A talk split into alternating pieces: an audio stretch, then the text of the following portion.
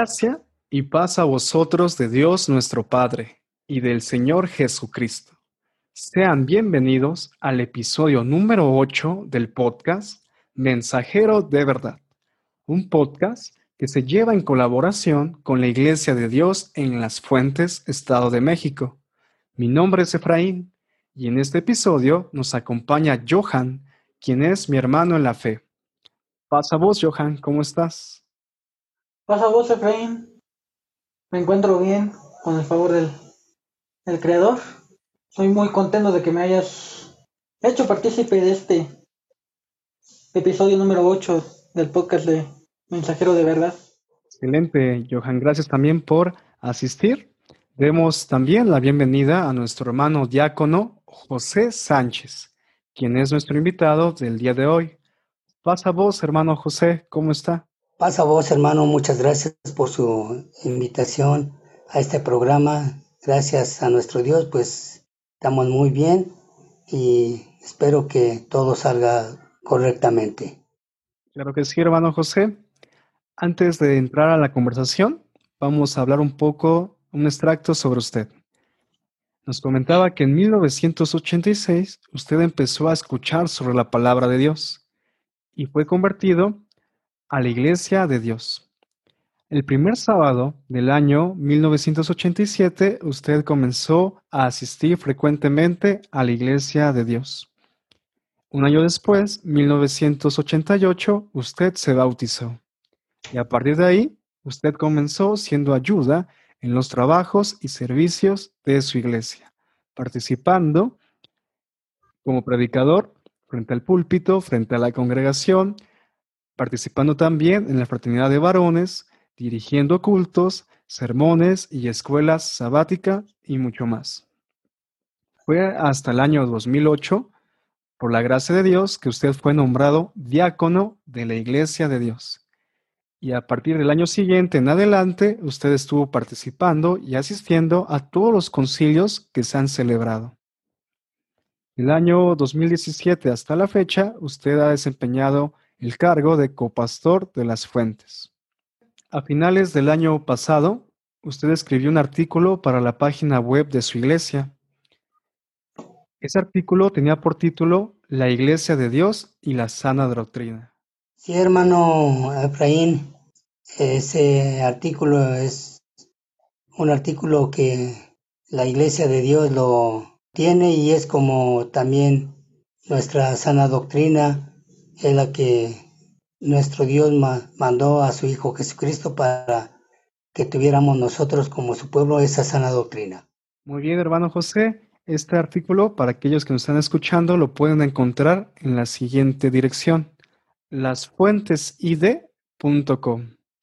Y por esa razón también decidimos invitarlo al programa para conversar sobre este tema de gran relevancia. Pues sí, ya que hablamos de este artículo, estuve leyendo en alguna ocasión y me viene a la mente esta pregunta.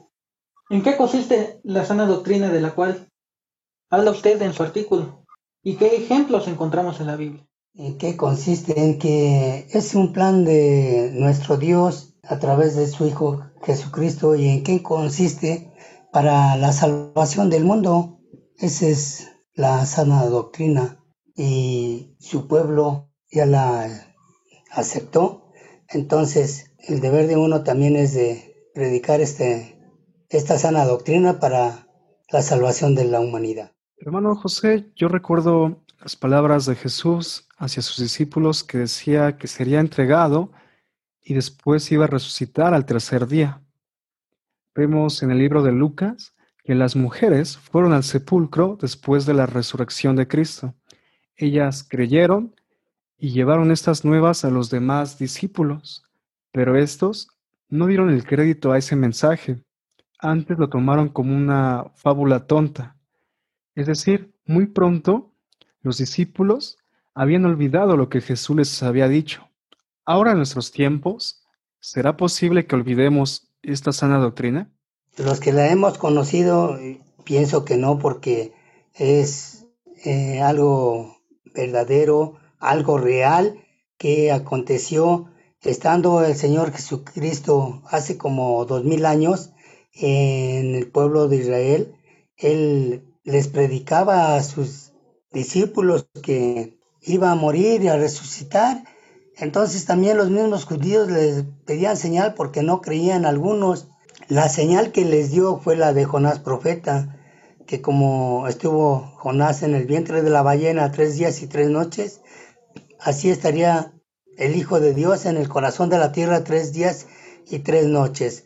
Entonces ahí vemos que se cumplió al pie de la letra lo que él había dicho antes de morir y se los había dicho a sus apóstoles y efectivamente las mujeres fueron al sepulcro, pero ya cuando fueron ya no estaba allí, entonces fueron con los apóstoles a darles la nueva, pero sí como que se habían olvidado de las palabras que el mismo Señor Jesús les había dicho a ellos y no, no creyeron que eso no era la verdad, que había resucitado.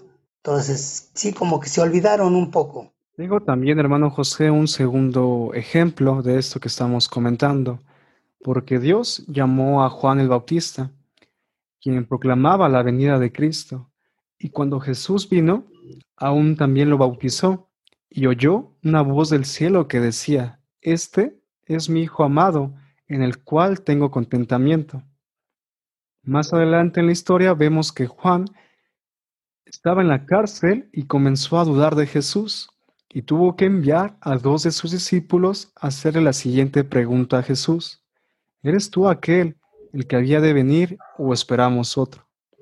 Ahora, ¿por qué cree usted que Juan el Bautista dudó de Jesús estando preso?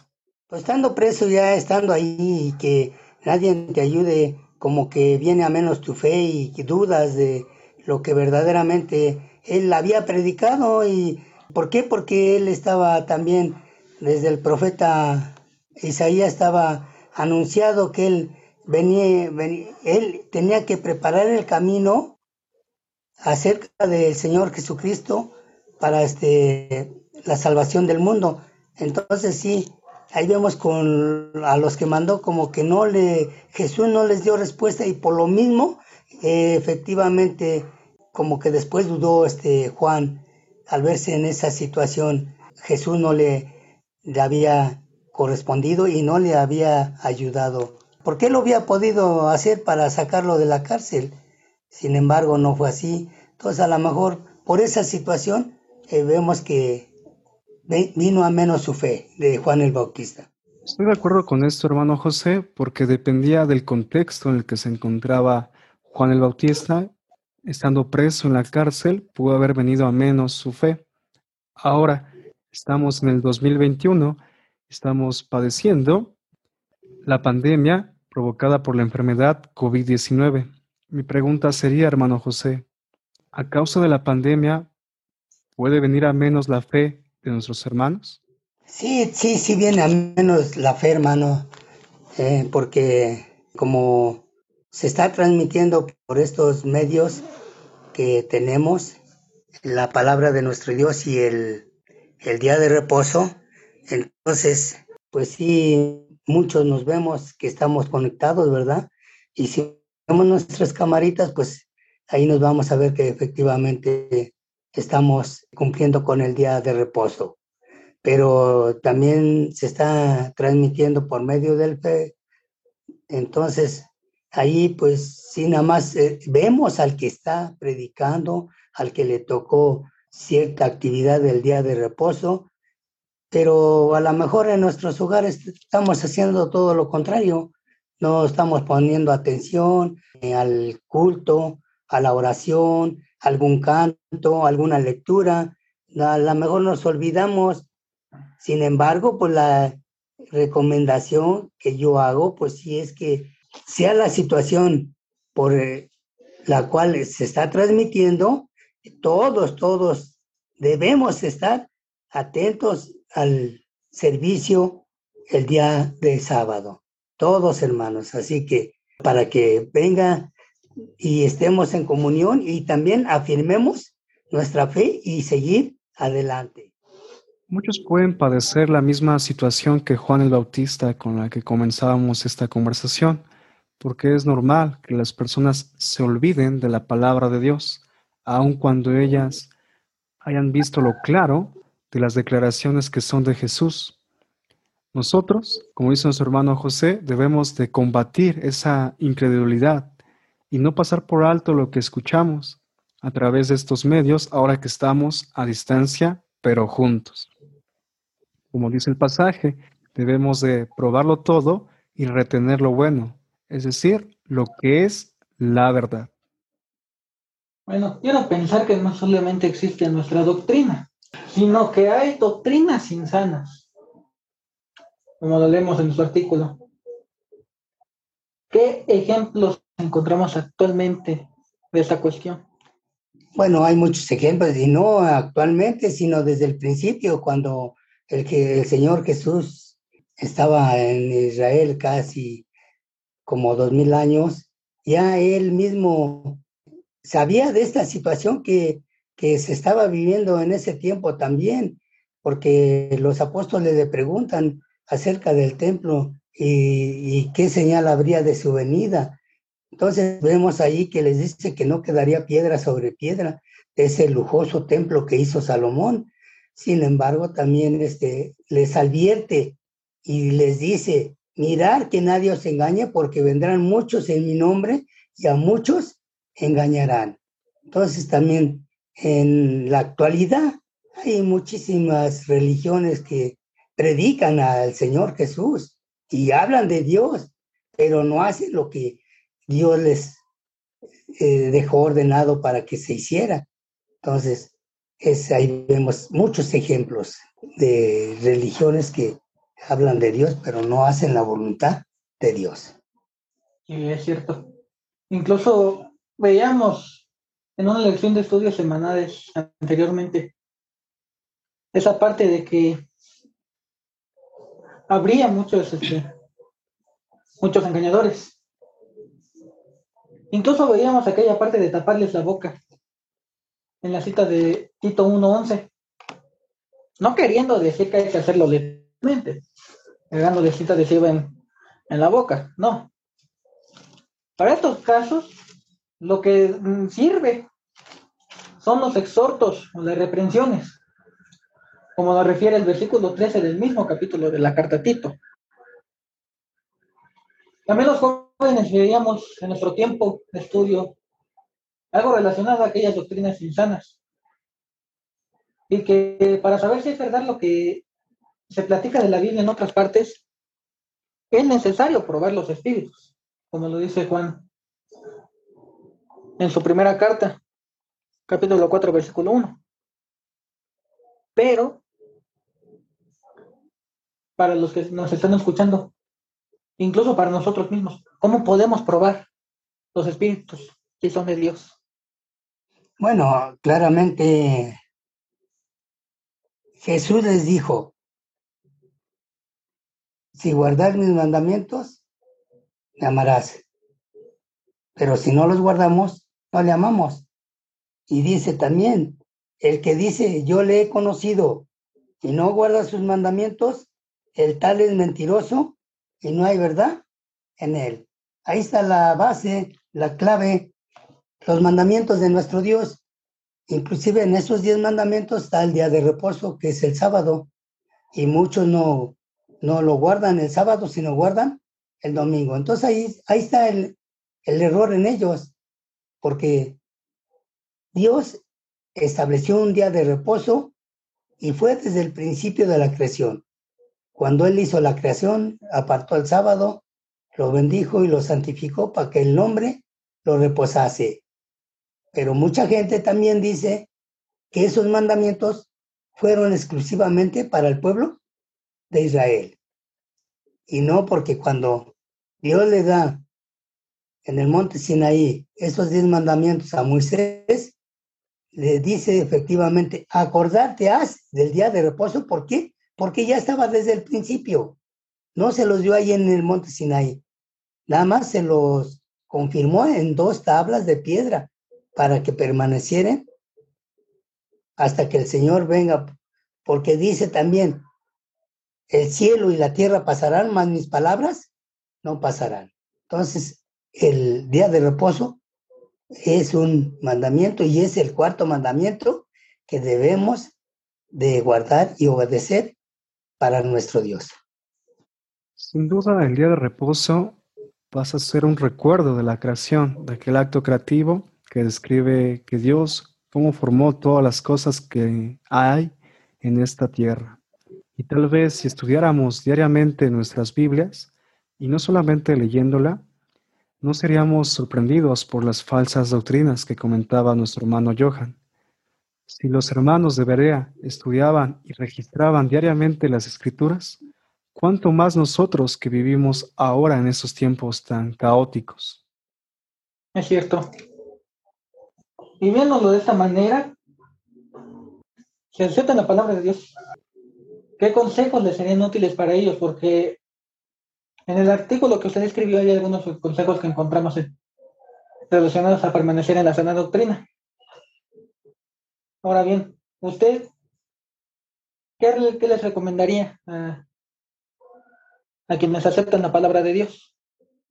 Pues que hacer lo mismo que hicieron aquellos hombres que cuando Jesús vino a predicar la palabra de Dios, él primeramente decía que venía a las ovejas perdidas de la casa de Israel. Sin embargo, dice que a los suyos vino y los suyos no le recibieron, más a todos aquellos que le recibieron, dio les potestad de ser llamados hijos de Dios. Y tenemos ejemplos de esos doce apóstoles que le siguieron al maestro. Y ellos continuaron con la doctrina verdadera que vino a enseñar el Señor Jesucristo. También tenemos un ejemplo del apóstol Pablo, que era era un perseguidor de la iglesia y que él los llevaba a las cárceles y también consentía en su muerte de algunos del pueblo de Dios, de los que vino a llamar el Señor Jesucristo. Entonces vemos que también él fue convertido por parte del Señor Jesucristo. También fue apóstol ¿Por qué? Porque él, él tenía que predicar también el Evangelio y dice que él era apóstol también de los gentiles ya. A través de su muerte, el gentil tiene la oportunidad para que también recibiera ese Evangelio o esa sana doctrina. Hasta aquí hemos hablado acerca del apóstol Pablo. Yo quisiera también introducir al apóstol Pedro, más en concreto en la narración que vemos en el libro de Marcos, capítulo 10, porque nos da la impresión de que Pedro era ligeramente un mercenario, porque tenía temor de que no fuera remunerado al seguir a Jesús. Tal vez estaba enamorado de los milagros que Jesús hacía, pero Jesús había visto en Pedro un gran evangelista en el que pronto se convertiría. Por lo tanto, como dice su hermano José, lo escogió también para que fuera uno de sus discípulos. Sin embargo, hermano José, ¿recuerda qué fue lo que le respondió Jesús en aquella ocasión? Sí, hermano, también recordemos el hecho del joven rico que le, se, le acerca al maestro y le dice, maestro, bueno, ¿qué haré para obtener la vida eterna? Y él le dice, ¿por qué me llamas bueno? Ninguno hay bueno sino solamente uno, y es a saber, mi Padre ni en ese momento él se consideraba bueno, ¿verdad? Pero le responde el Señor Jesucristo al joven rico y le dice, ¿quieres entrar a la vida eterna? Guarda los mandamientos. Dice, desde mi juventud los he guardado. ¿Qué más pues haré? Ah, bueno, si quieres ser perfecto y entrar a la vida eterna, ve y vende todo lo que tienes y repártelo a los pobres. Entonces ahí como que vemos que se entristeció este hombre porque indudablemente tenía muchas posiciones y no se quería, quería desprender del, de lo que él había obtenido, ¿verdad? En su vida. Se fue triste, pero ahí estaban sus apóstoles y efectivamente ahí Pedro resalta y le dice al maestro, bueno, maestro, nosotros hemos dejado mujeres, casa, bienes por seguirte, seguirte a ti. ¿Qué pues tendremos cuando tú vengas por segunda vez? y le responde, ah, bueno, ustedes han dejado mucho, sí, efectivamente, pero van a tener su recompensa en esta vida y en la otra. Cuando en la regeneración, cuando el Hijo del Hombre venga en su gloria y se siente en su trono, ustedes también se sentarán sobre doce tronos para juzgar a las doce tribus de Israel. Entonces, ese va a ser su premio, la vida eterna, y también van a juzgar en el reino milenial a las doce tribus de Israel. Pues el último párrafo del artículo invita al lector a la reflexión personal, encerrando en una sola pregunta dos opciones, las cuales son predicar la palabra fiel y verdadera o escuchar y difundir doctrinas extrañas, impuras, insanas, como lo veíamos en, esta conversación. Todos los que escuchamos la palabra de Dios, elegimos la primera opción, claro. Así mismo como nosotros elegimos esta primera opción. Esperemos que la audiencia elija la misma opción que nosotros. Sí, efectivamente, si nosotros y es de parte de nuestro Dios, vamos a, elegir la, la, verdadera, la fiel, ¿no? La única, porque todo es de parte de nuestro Dios también. Recordemos que ahora lo entendemos que fuimos eh, predestinados desde antes de la fundación del mundo, ya estábamos en la mente de nuestro Dios. Y al escuchar la verdadera doctrina, pues por esa opción seguimos. Cristo está a la puerta, ya a punto de abrirla, y solamente sirviendo fiel como en espíritu, como dice nuestro hermano José, podemos alcanzar la vida eterna. Tan de acuerdo, hermano José, está con la siguiente frase. Ningún precio es tan grande para pagar la vida eterna. No, hermano, porque no, como nosotros como seres humanos, aunque tengamos mucho dinero, no hay dinero que alcance para pagar ese precio que vino a, dar el Señor Jesucristo, a ofrecerse una sola vez para derramar su sangre en la cruz y dar ese precio tan alto, tan alto, hermanos, porque Él no merecía morir, sino el que merecía era el hombre mismo pero sin embargo Dios tuvo misericordia de toda la humanidad y dio a su unigénito Hijo de Dios que si cree uno en Él, tiene uno la vida eterna. Pero si no cree uno, también tiene la condenación de parte de nuestro Dios. Entonces, pues sí, efectivamente, Cristo pagó un precio muy alto para toda la humanidad, toda la humanidad, no nomás para nosotros. ¿Por qué? Porque Dios no quiere que ninguno se pierda, sino que todos procedan a un arrepentimiento. Es el precio que Jesús vino a pagar por la humanidad, derramando su sangre en la cruz. Recordemos esto siempre y echemos mano de la vida eterna, pero no olvidemos que debemos sostener fielmente la sana doctrina. Hasta aquí hemos concluido con este episodio. Muchas gracias por aceptar la invitación, hermano José. Gracias a ustedes por tenerme en mente y participación que me han encomendado. Gracias, paz a vos, hermano. A vos paz, hermano José. Estoy seguro que nos volverá a acompañar en otra ocasión. Gracias también, hermano Johan, por participar en este episodio. Muchas gracias a ti, Efraín. Encantado de acompañarte en este episodio de Mensajero de verdad. Vos. A vos paz, Johan. Por último, le decimos a nuestros oyentes que no se pierdan el próximo episodio del podcast Mensajero de verdad. Así como al inicio del episodio te recibíamos con este saludo, con este mismo nos despedimos. Paz a vosotros. you